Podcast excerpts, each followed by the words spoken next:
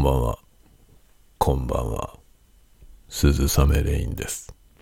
深夜の小声で雑談コーナー。えー、何日でしょうか？11月？22日の夜中、22日火曜日の夜中、今水曜日に日付が変わったあたりですね。0時47分でございます。今日はですね、ちょっとお酒を買ってきたので 新しいお酒を買ってきたので、それを紹介しつつ飲みながら喋ろうと思います。じゃじゃじゃんじゃんじゃんじゃん、これですね。バカルディ。えー、なんていうの？カルタオロっていうんですかね。えーバカルディのゴールデンって言われてるやつですね。スペリアゴールドラム、ラム酒です。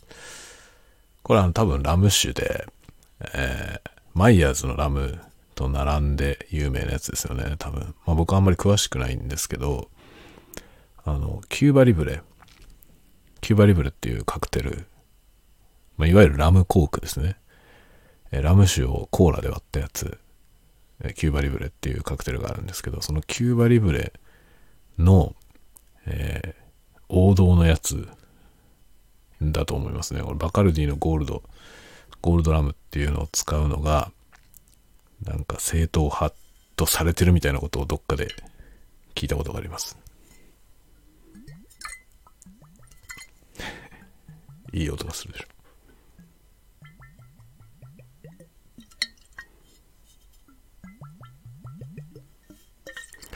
いいっすよね。こういうリキッドサウンド好きですね。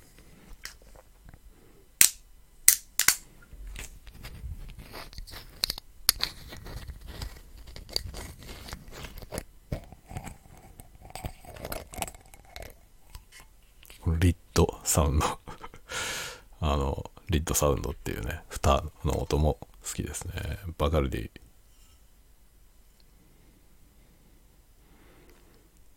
サンティエゴ、キューバって書いてありますね。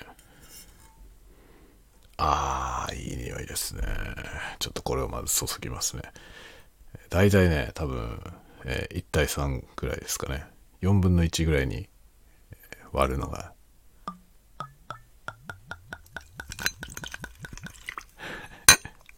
おーちょっと刺激的な音がしちゃいました。ごめんなさい。あー、最悪。このガーンをなんとかしたいね。これ、これをなんとかするためにはどうすればいいんだ防振ゴムかなんか挟みますかあー、そしてこれね、コーラがね、コーラが常温なんだよな。この常温のコーラ大丈夫かな 常温のコーラ吹き出す可能性がありますよね。お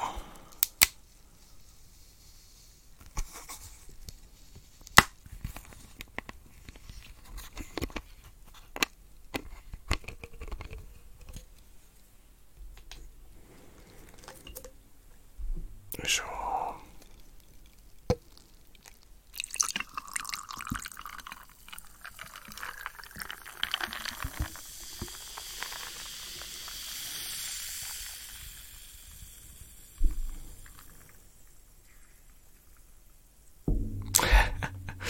れもどんなにそーっと置いてもダメだ。ここにあれか、なんか、ゴムのコースターでも置けば違いますかね。なんかこのマイクスタンドの響きを、この響きをなんとかしたいですね。お騒がせしておりますが、いろいろなノイズが、えー乗りましたが、9バリブレ。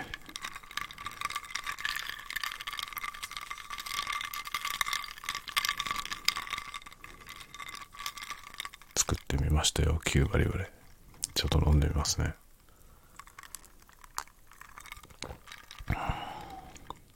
あ。独特だな。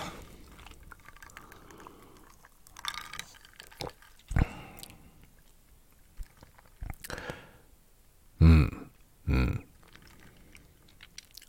このバカルディのラム、初めて飲んだかもしれない。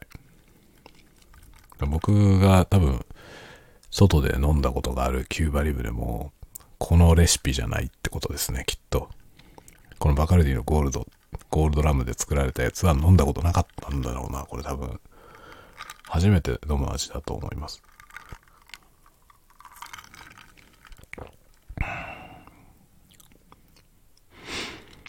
ちょっとね、病院っぽい。病院っぽい味ですね。病院っぽいってなんだよって思うと思いますけど、飲めばわかるよ。飲めばわかると思うよ。このバカルディのゴールドラム、ちょっと飲んでみてください、ぜひ。これは病院の味だ。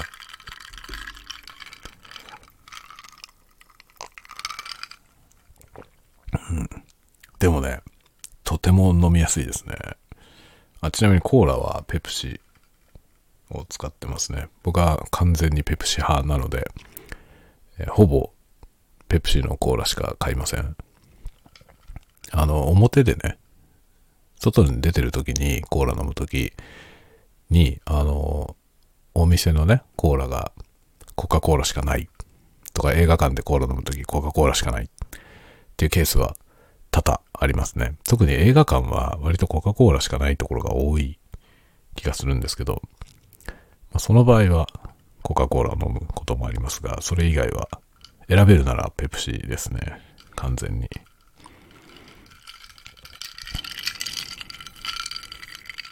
まあ単純にね、ペプシの方が味が好きです。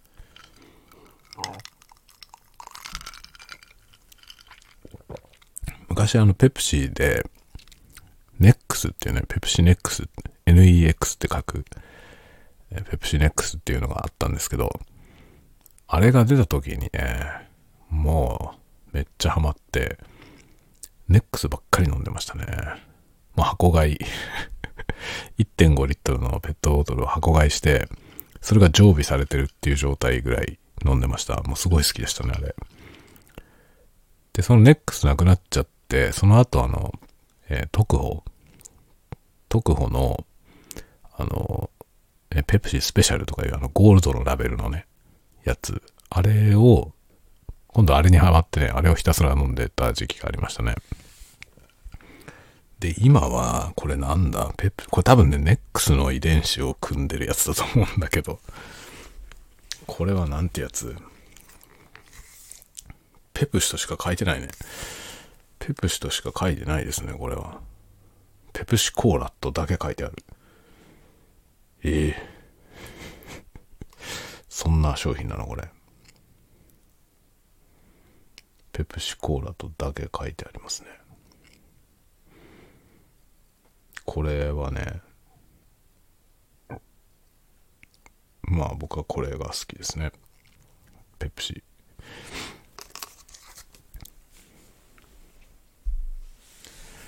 普段はね、ジントニックばっかり飲んでますけど、今日はペプシとバカルディのゴールドラムでラムコーク、キューバリブレというやつを飲んでおります。美味しいよ。美味しいですよ、これは。それでですね、今日はなんか話すこと、あ、そうだ、今日はね、高校生、高校生が、えー、見学に来ました。見学というか、見学というか、まあ、講話を聞きに来ました。僕の話を聞きに で、一応ですね、話をしたんですけど、まあね、思ったよりも話すのに時間かかってしまって、まあ僕の話を30分ぐらいやって、あと質疑応答にしようと思ったんですけどね。もうね、用意した内容を話したら50分ぐらい経ってしまって、質疑応答の時間があまりなかったというね。で、一応まあでも、あの、質問もあんまり出なかったので、結果的には良かったんですけど、ちょっとね、一方的に喋りすぎ だなという反省があって、まあ説明したいことはいっぱいあるんですけど、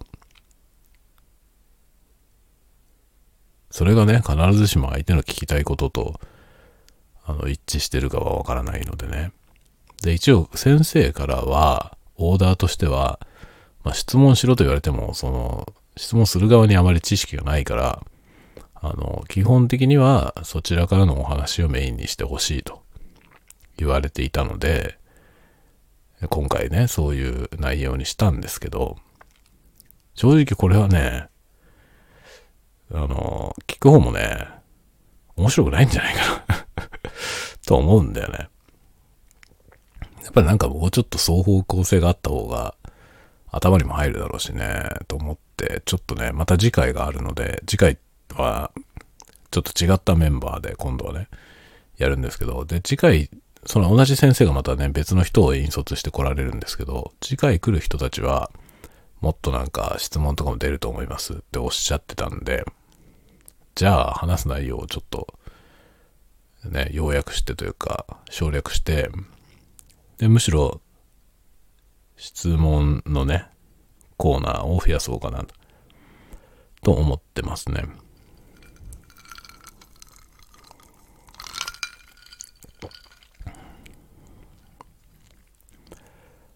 まあ、なんというかね、若い人たちに話をするっていうのは、未来につながってる仕事じゃないですか。いいよね。それはね、とてもやりがいを感じるんですよね。だから中学生とか高校生とかに、そのね、あの、仕事の話を聞かせてほしいというね、その先生方のオーダー、そういうのをいただくとね、そういう話をね、なるべく協力したいなと思うんですね。まあ、会社としてのその利益になるのかっていうとならないんだけどね。だけど社会貢献ではあると思うんですよね。まあ会社っていうのはね、あの、なんていうの、会社とは何かみたいな話をね、すると、そこには、あの、社会貢献をする組織っていう項目があるわけですよね。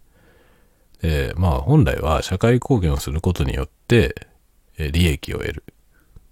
まあ要は何だろう。利益を得る、営利目的でね、もちろんやるわけですけど、その、利益を得るために、社会に貢献する。まあ要は社会に貢献することによって、対価を得る。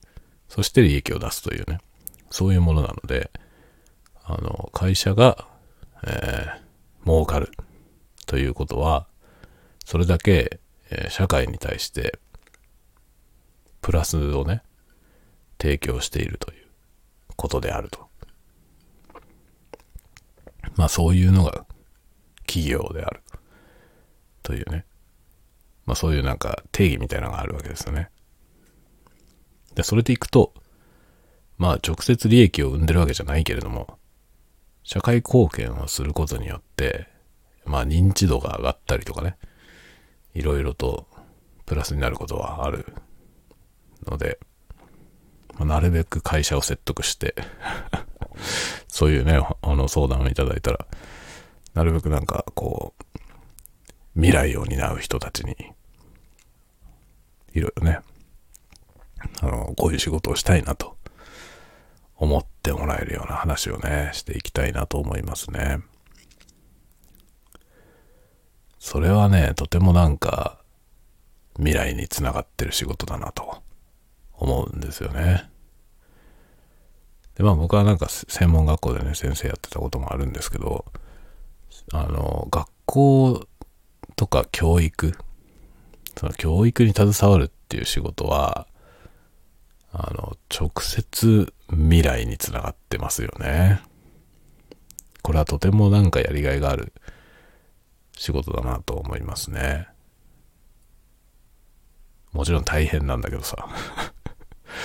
ね、僕なんか非常勤でやってるだけでも結構大変だなと思いました。学生さんと接してやっていくことはもちろん楽しいことが多いけど、あの、やっぱりね、責任もあるし、難しいこともたくさんありますよね。いろんな人がいるからね、学生さんにもいろんな人がいるんで、難しいことも非常に多いんですけど、そこから学ぶこともとても多いよね。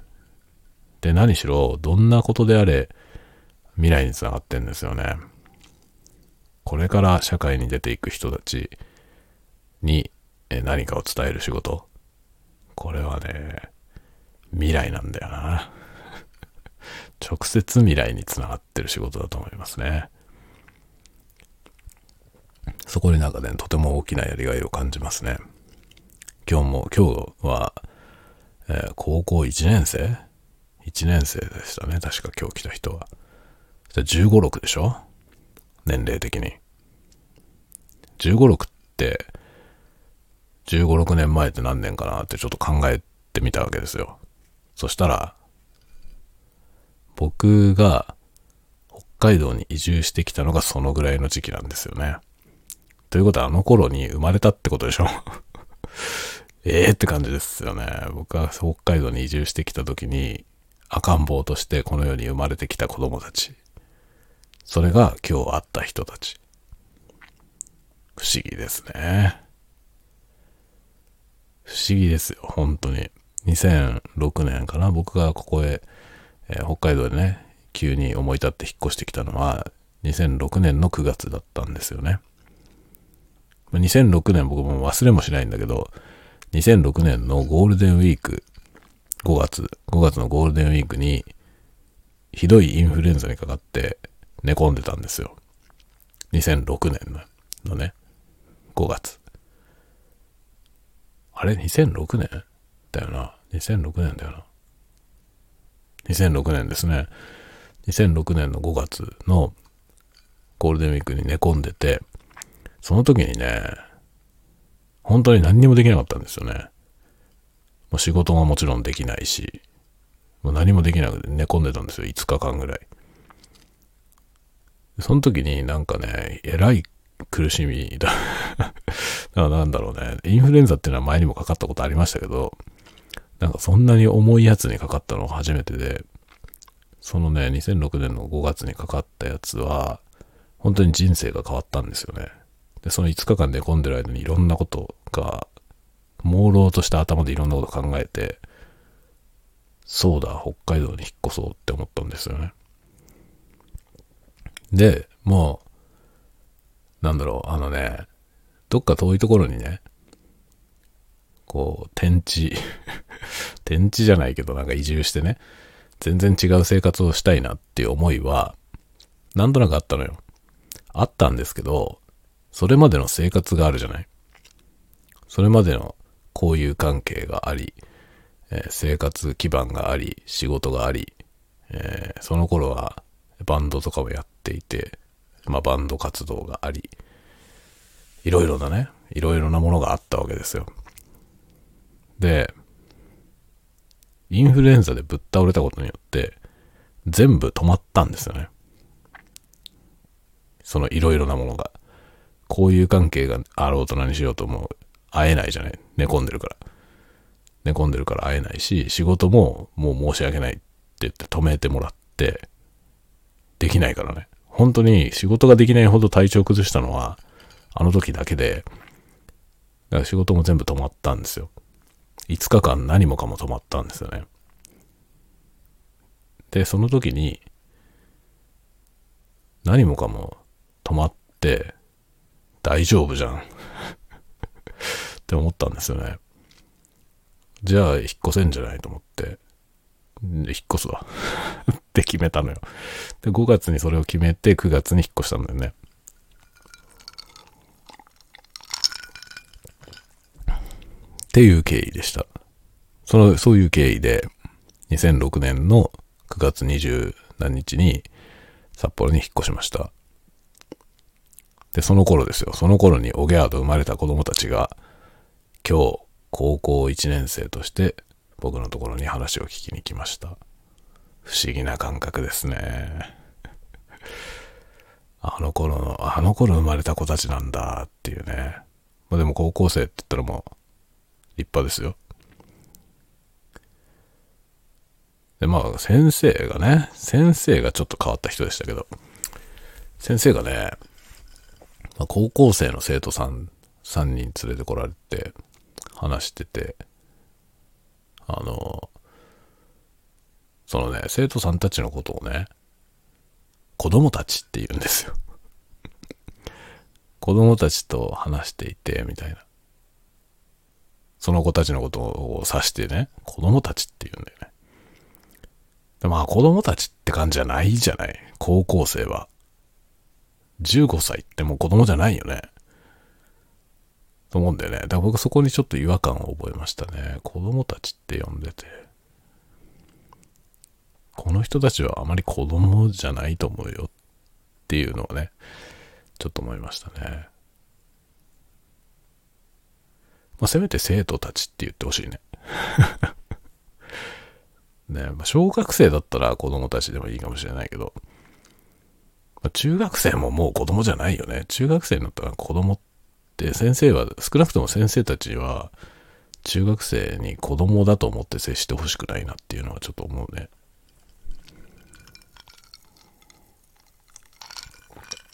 中学生、高校生は生徒さんたちでしょ。えー、で、その上の専門学校とか大学生は学生、学生さんたちですね。まあ、いずれも子供ではないですね。小学生は一応子供でもいいと思うけど、まあでもなんか小学生だから子供扱いでいいってことじゃなくて、まあ子供と称してもいいとは思うけどね。でもなんか、子供だと思って接したら良くないのかなっていうのはちょっと思いますね。小学生もね。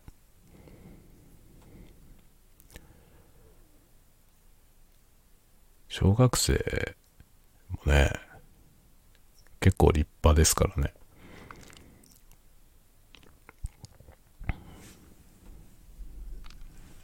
だからなんか、なるべく対等に接したいなとは思ってますね。まあ、高校生、ちょっとね、まあ緊張もしてたら ろうと思うんですけど、もうちょっとなんか会話できるとよかったなと思いましたけどね、今日の人たちは。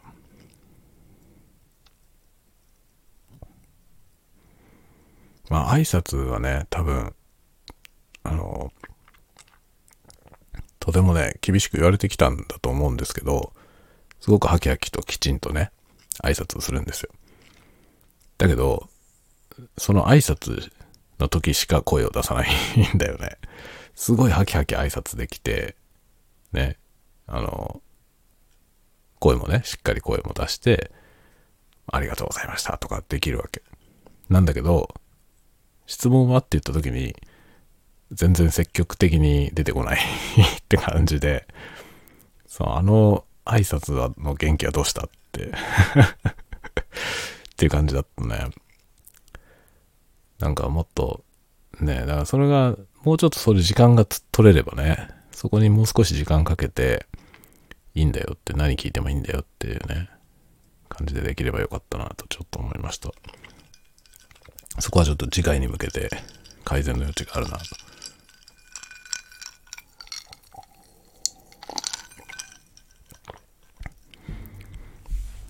先生はね、あの、大変喜んでおられました。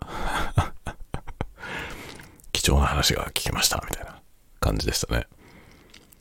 えー、まあ、貴重な話というかね、えー、なんかあんまり、あの、普通あまり世に出てない話をしましたので、まあ、来てよかったなというふうに思ってもらえたんだろうと思いますけど、本当は学生、学生さんというか、まあ、生徒さんにもっと、生徒さんが本来知りたかったことを話したかったですね。ちょっとそこはね、まあ、僕の方で段取りが失敗したのもあるし、もうちょっと質問をね、あの出してもらえるようにすればよかったなと思っておりますね。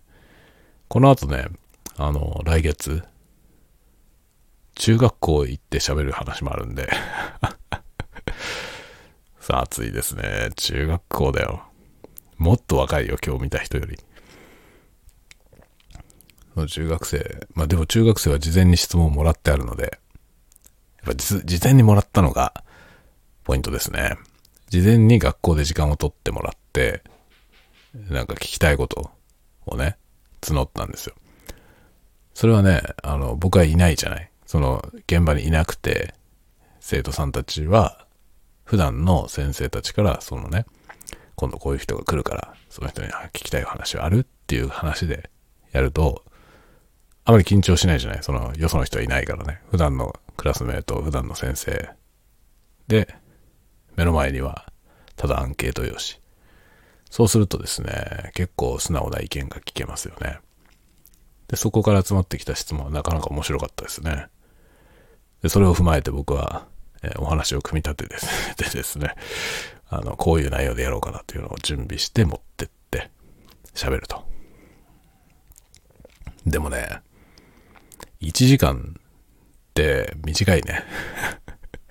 1時間じゃとてもじゃないけど、全部喋れないので、うーん、難しいですね。だ今回は事前に質問を募ってあるやつなので、その質問の内容を中心に組み立てて、それ話したら終わっちゃうだろうね。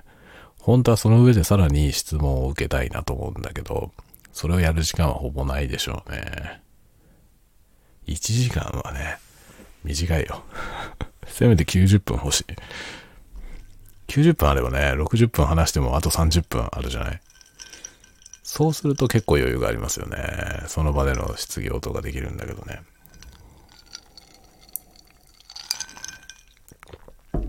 ああ、もうガンガン響きます。まあいいや。えー、まあそんなようなことでね、頑張ってやっておりますよ。仕事の方はなんかそういうのが増えてきましたよ、最近。いいことでございますね。いいことなんだけど、だんだんなんか何やなのかよくわかんなくなってきましたね。あとはあれですか、あの、小説をね、小説を書かなきゃいけないんですよ。今、書き始めているんだけど、今ね、一番難しいところです。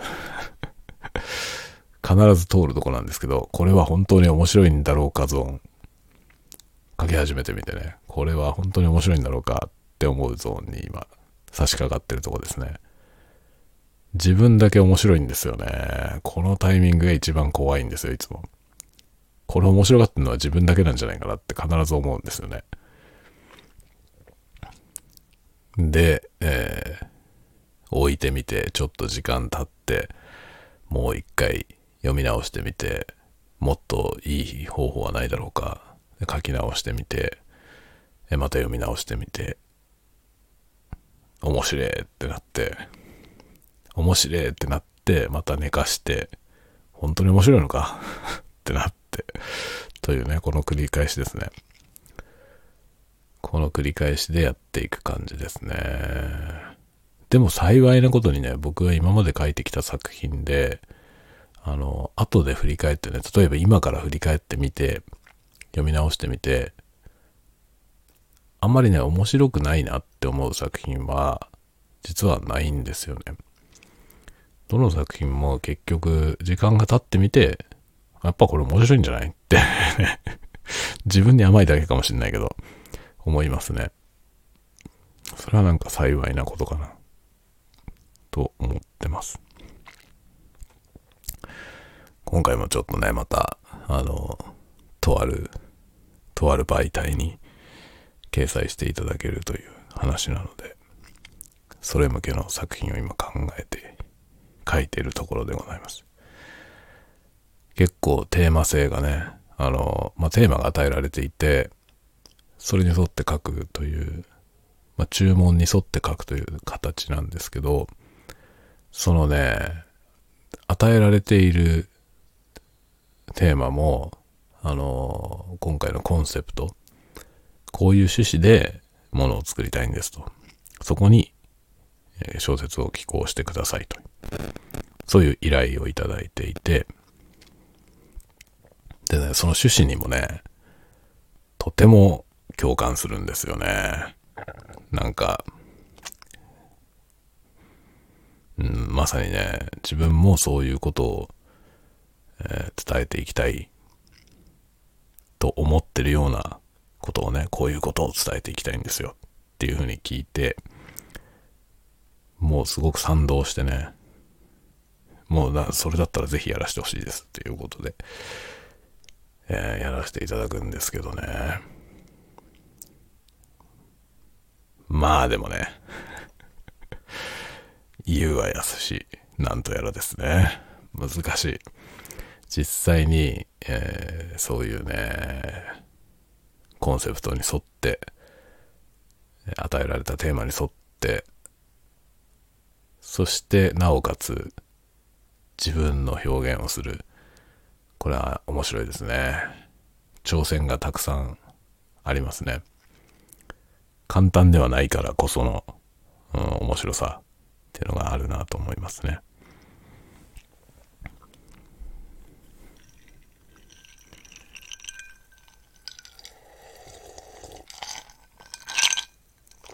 ああこれ美味しいな まあ、キューバリブレってこのね、ラムコークはね、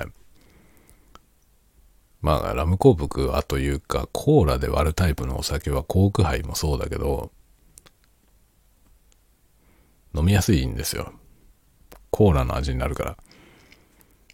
ジュースみたいになるんですよね。コーラってめちゃくちゃ甘いので、コーラで割ると何でもかんでもものすごい甘さになるんですよね。そうするとジュースみたいな感覚で飲めちゃうので、意外とアルアルコール度数が高くてもね、飲めちゃうのよ。だから要注意ですよ。これなんだかんだ言って、このラムね、このバカルディのゴールドラム、これはね、アルコール度数40度ですからね。40度だよ。40度だけど、これコーラで割ることによっていくらでも飲めちゃうんで結構危険ですね。これもあれなんだよね。あの、外で飲んでる時は、あの、気をつけて飲まなきゃいけないタイプのお酒ですね。コークハイもそうだけどね、コークハイもウイスキーを割るから、ウイスキーも40度だからね。で、コークで割ることによってすごく飲みやすいものになっちゃうんだよ。だからこれ結構要注意ですね。すぐあっという間にね、もう ベロンベロン ベロンベロンになっちゃいますからね。要注意、要注意。明日は、明日は、勤労感謝の日。勤労感謝の日ですよ。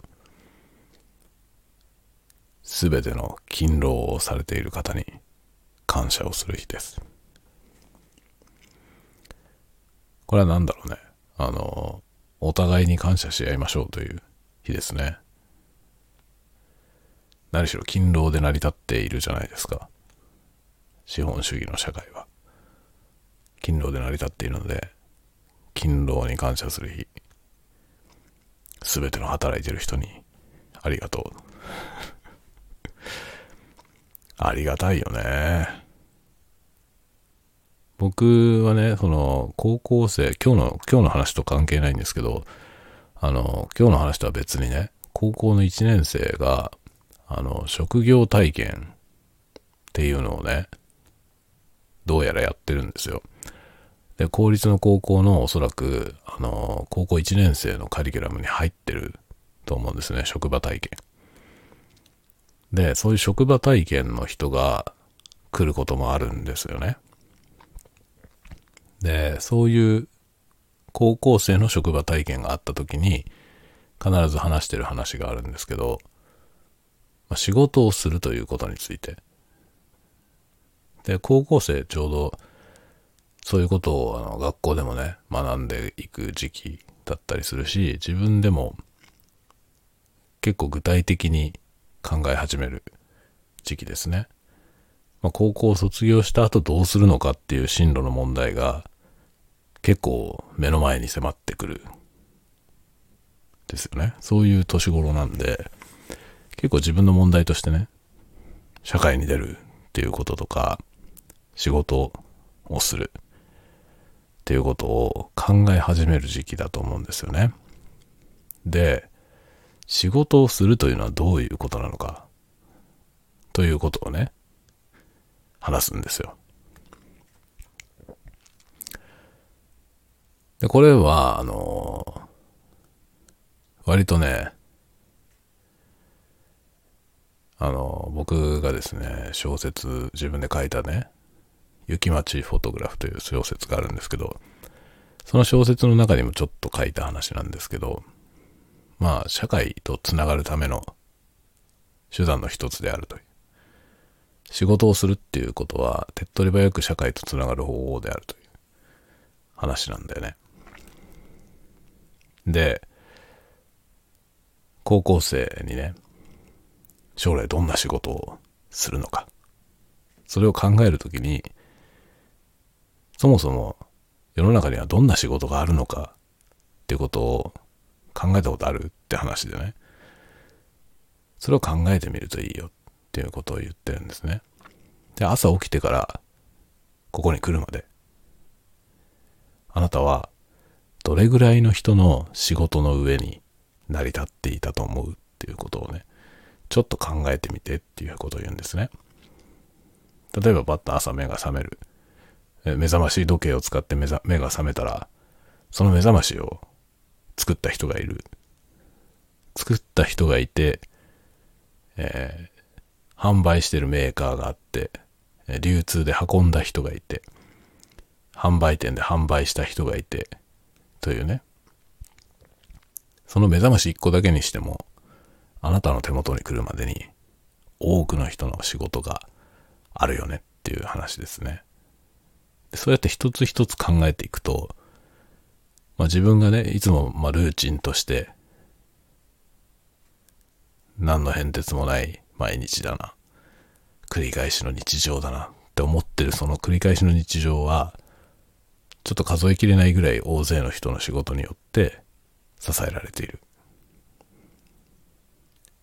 当たり前のように電気が届いていて、蛇口をひねれば水が出て、みんな誰かの仕事ですよね。誰かの仕事のおかげで、今、暮らしがね、その、毎日繰り返しみたいな日常が支えられている。そうやって考えるとね、仕事ってものすごいいっぱいありますよね。その中で自分は何をするのか、何をしてみたいのか。でもそういうことを考える時間が少ないよね。その、世の中に存在している仕事の数の割に、そこに思い巡らす時間が少ないなぁと感じますよね。僕はね、本当に、高校、中学、高校、もう自分のやりたいことは一つしかないっていう感じで、だから仕事、世の中にはどんな仕事があるのかなんてことを考えたことなかったですね。自分のやりたい仕事が、もうすごく若い頃から決まってたんですよね。これって決まってたんで、だから、そのやりたいことが決まってるっていうことは、あの、ある意味ね、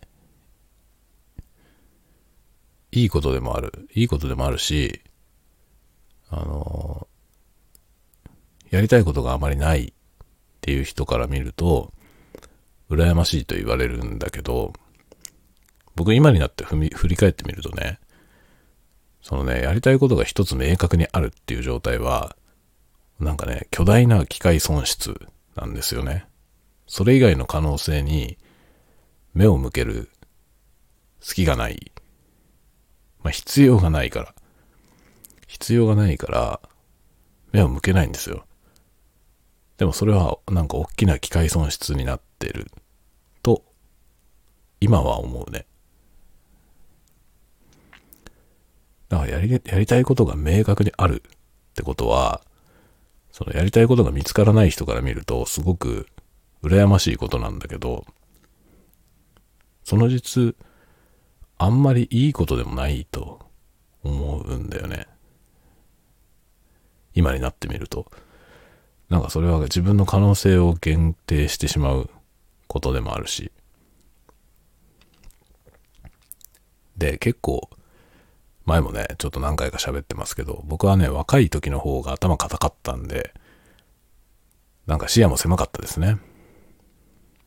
だんだん年取って、幅広くね、ものが見られるようになってきたし、いろんな可能性がね、見えるようになってきたし、なんか一つに決める必要はないんじゃないかって思えるようになってきたんですけど、若い頃はね、もう、これ、っていうねこれしかやりたいことはない。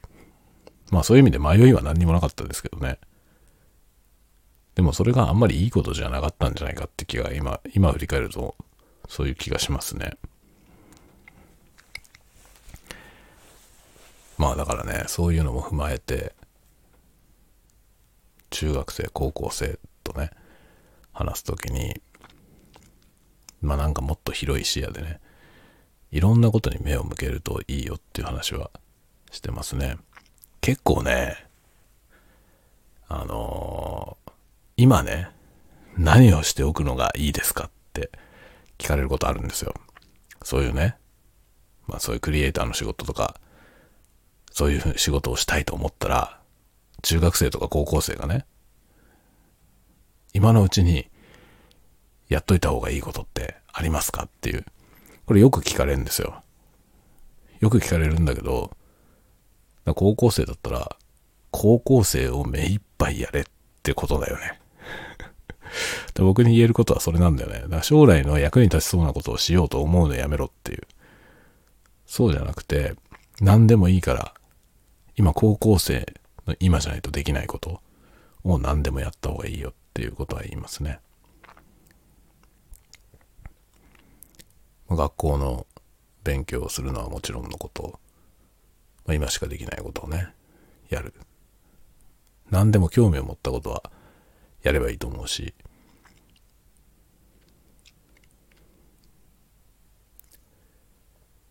やりたいと思うことをやるといいよね。打算はいらないんだよ。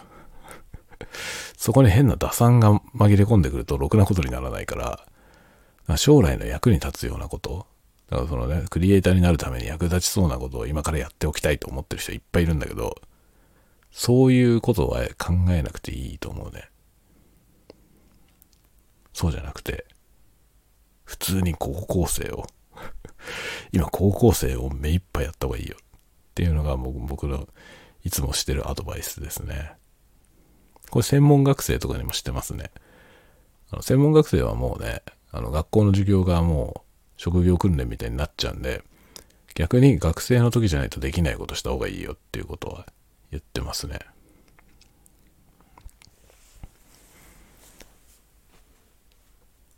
って言ったら、あの、麻雀にドハマったアホもいましたけど もう連日連夜麻雀をしてるっていう毒でもないやつもいましたけど、あの、それはね、学校で問題になってましたね。もう学校の授業とかも全然来ないで、もうね、連日連夜、徹夜で麻雀してるみたいな、堕落してったすごいひどいことになった人たちがいたんですよ。で、これは学校で問題になりましたけど、僕はね、正直に僕の気持ちで言えば、僕はそれはいい経験だと思うのね。まあそれによって就職を失敗するとか、あると思うけどね。でもいいじゃない別に。就職できなかったからって死ぬわけじゃないし。僕はね、その学生の時代に仲間たちと夜な夜なね、その酒飲んで、タバコ吸ってね。で、未成年でね、酒飲んで未成年でタバコ吸ったりとかして、たりするわけですよね。でダメじゃん。それはダメなんですよ。ダメなんだけど、それが、そういうことをしたことは、無駄ではないよね。大っぴらに推奨はできないけどね。大っぴらに推奨はできないし、まあ、遠回りではあるよね。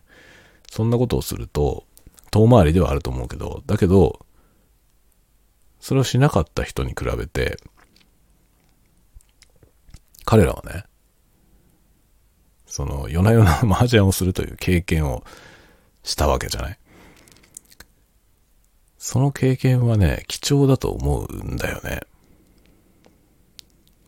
だからそれは一言で堕落だと片付けるのはちょっと軽率な気がする。だよね。どうしてもだから僕はそれはね、なんか頭ごなしに否定はできなかったですね。問題にはなったけどね。学校で問題になったけど。正直僕は別にいいんじゃないと思ったけど、別にいいんじゃないとも言えないじゃない。さすがにやっぱり未成年で酒飲んだりとかしてね、その徹夜で酒飲んで麻雀してるとかっていうのはその問題なのよ。問題なんだけど、だけどそれをやったことによって見えたことはいっぱいあると思うんだよね。純粋に多分楽しかっただろうと思うしね。楽しかっただろうと思うし、うん。で、多分、後になって反省することもあると思うけど、反省っていうのはさ、やっちまったことを反省するから反省なんで、反省するためにはやっちまう経験が必要なんだよね。へりくつみたいだけど。へりくつみたいだけど、これって結構真実でさ、やらかしてない人って反省する機会がないってことなんですよ。なくていいんだけど。なくていいんだけど、それがあった人は、ない人に比べて、その分やっぱり経験値は高いですよね。それは無駄じゃないですよね。遠回りだと思うけど、遠回りって無駄じゃないと思うんですよね。遠回りしなきゃ見えない景色ってあるから。それは必ずしも無駄ではない。で、こういう風に考え始めるとさ、無駄なことなんてないんですよね。一つも。自分で時間の無駄だったなって反省することはあるんだけど、僕にもあるんですよ。僕も自分でね、あれは無駄だったなと思うことあるの。あるんだけど、無駄じゃないよね。それが無駄だったなって思ってるってことはね、それ反省してるじゃない。その反省できるようになったのはさ、その無駄だったなと自分が思うようなことをしたからだよね。したらそれは無駄じゃないんですよ。どうですかこのヘリクツ。このヘリクツなかなかでしょ？ヘリクツなんだけど、このヘリクツなかなか覆せないですよね。それはね、本当に無駄じゃないからなんですよね。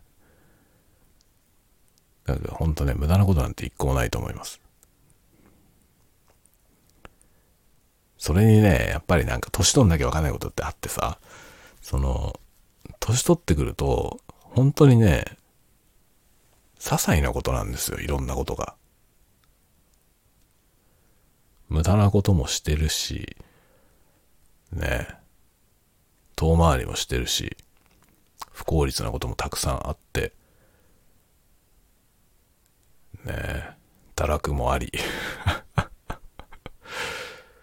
そうやって紆余曲折して、そして今に至っていて、まあ一つも無駄なことはないよね、きっと。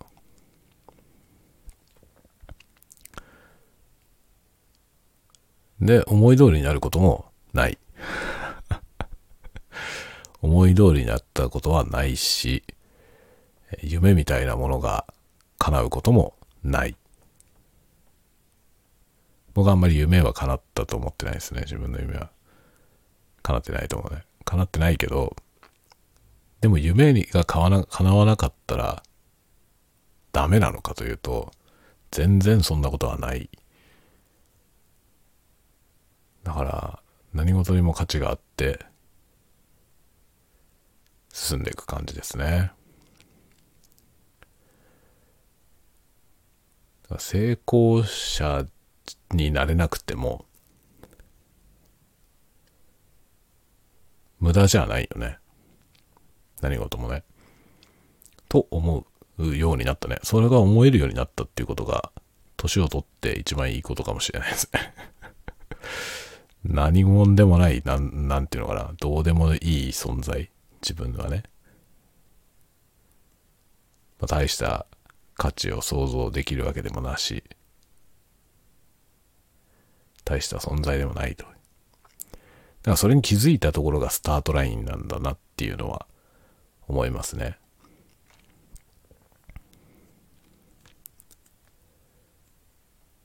これはね、なんか何事にもなんない、結局滋賀にもかからない 存在である。何、何をやっても、こう、大して成功しないというね。そういう経験があってこその境地ですよね。だからマイナスのことまあ普通の見方をすればマイナスになっていることが、見ようによってはマイナスじゃないわけですよね。そうやって正当化して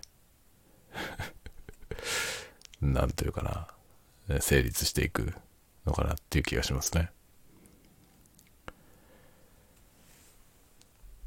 そんな風にして日々を生きております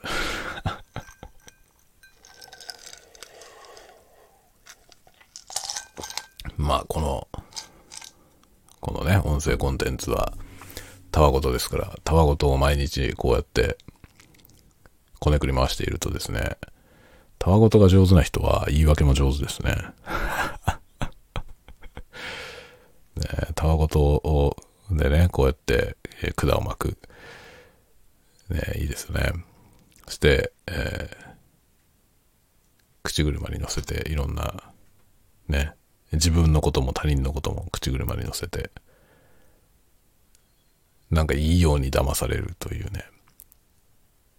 こう、たわごとを、ね、出任せで喋りながら、いろんな人のを煙に巻きつつ、自分のことも煙に巻いて、えー、あらゆる、あらゆる部分をごまかして 生きていくというですね、そういう、そういう生き方でございます。何もかもごまかし、いいんじゃないでしょうか。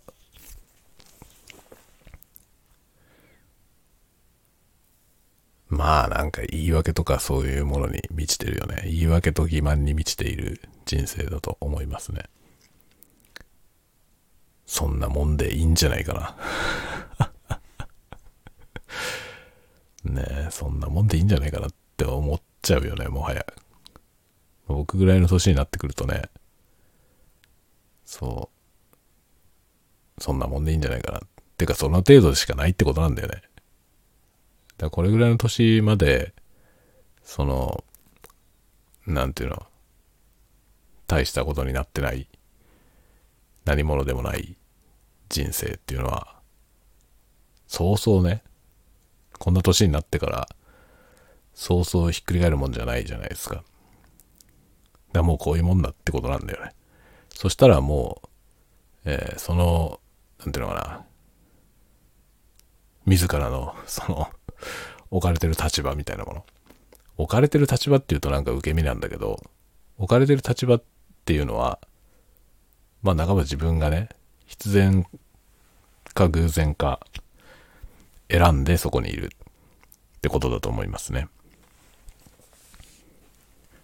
必然にしろ偶然にしろ自分の選択の結果であると。まあそれはね、もう甘んじて受け入れるしかないですよね。そういう生き方をしたのは自分だからね。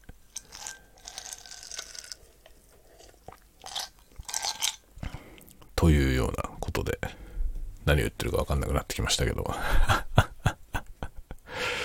まあ今日はこの辺で終わろうかな。明日はだから勤労に感謝する日ですから、えー、皆さんも身近な勤労に感謝しましょう。まずは自分の勤労に感謝しましょうね。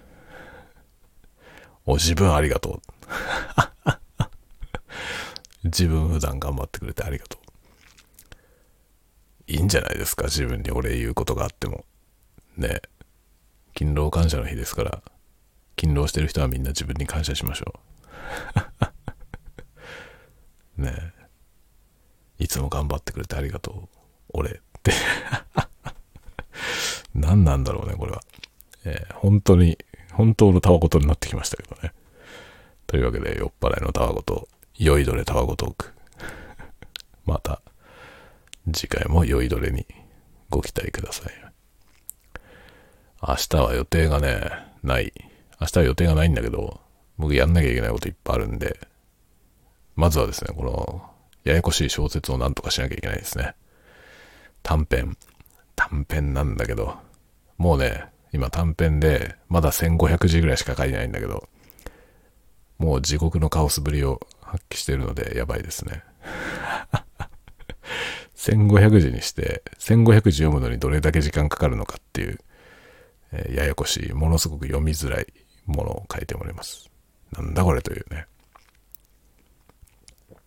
だけどなんだこれと思いつつ、自分の無意識をね、意識してもらいたいと思ってます。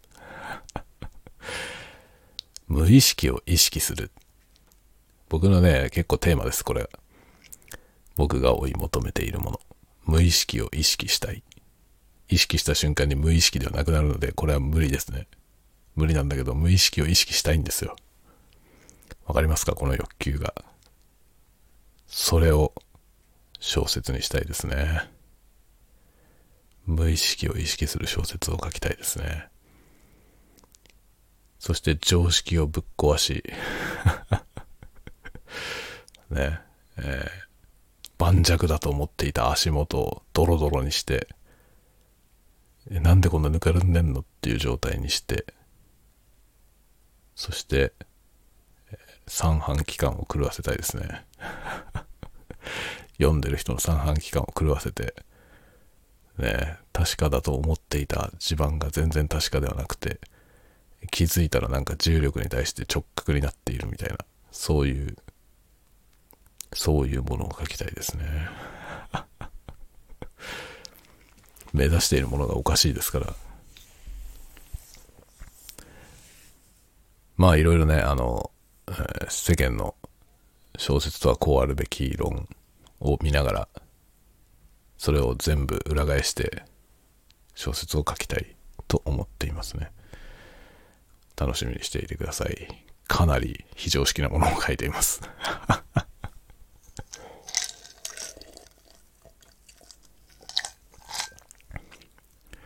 まあ、いろんなところからいろいろな槍が飛んでくるだろうな。その槍を、槍が飛んでくるような作品を書きたいですね。なんだこれはつって、こんなのは小説じゃねえって言わせたいね。